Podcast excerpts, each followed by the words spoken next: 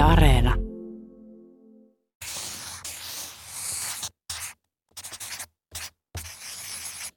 Kerron teille vanhan kreikkalaisen sadun, jonka nimi on Kaunein lapsi.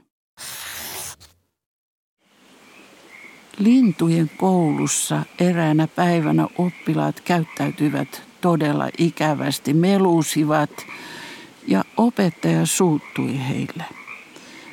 Opettaja sanoi, että huomenna ette saa koulusta ruokaa, vaan kotiväen täytyy toimittaa teille syöminen tänne.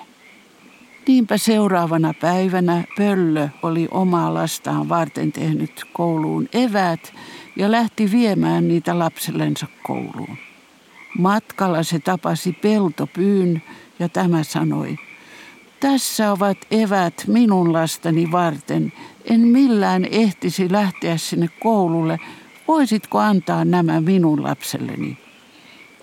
Pöllö sanoi, totta kai, mutta miten tunnistan sinun lapsesi? Peltopyy sanoi, lapseni on se, joka on kaikkein kaunein siellä luokassa. Pöllö otti myöskin peltopyyn lapsen evät mukaansa ja lähti kouluun.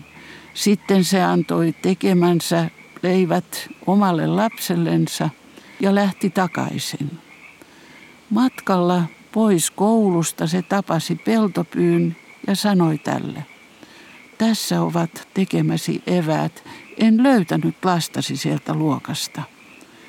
Peltopyy sanoi, mutta annoin hän ihan tarkat ohjeet.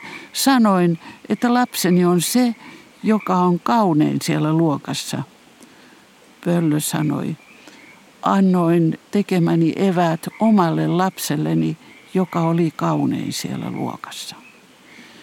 Ja satu päättyy sanoihin, jokaiselle äidille oma lapsi on aina se kaunein lapsi.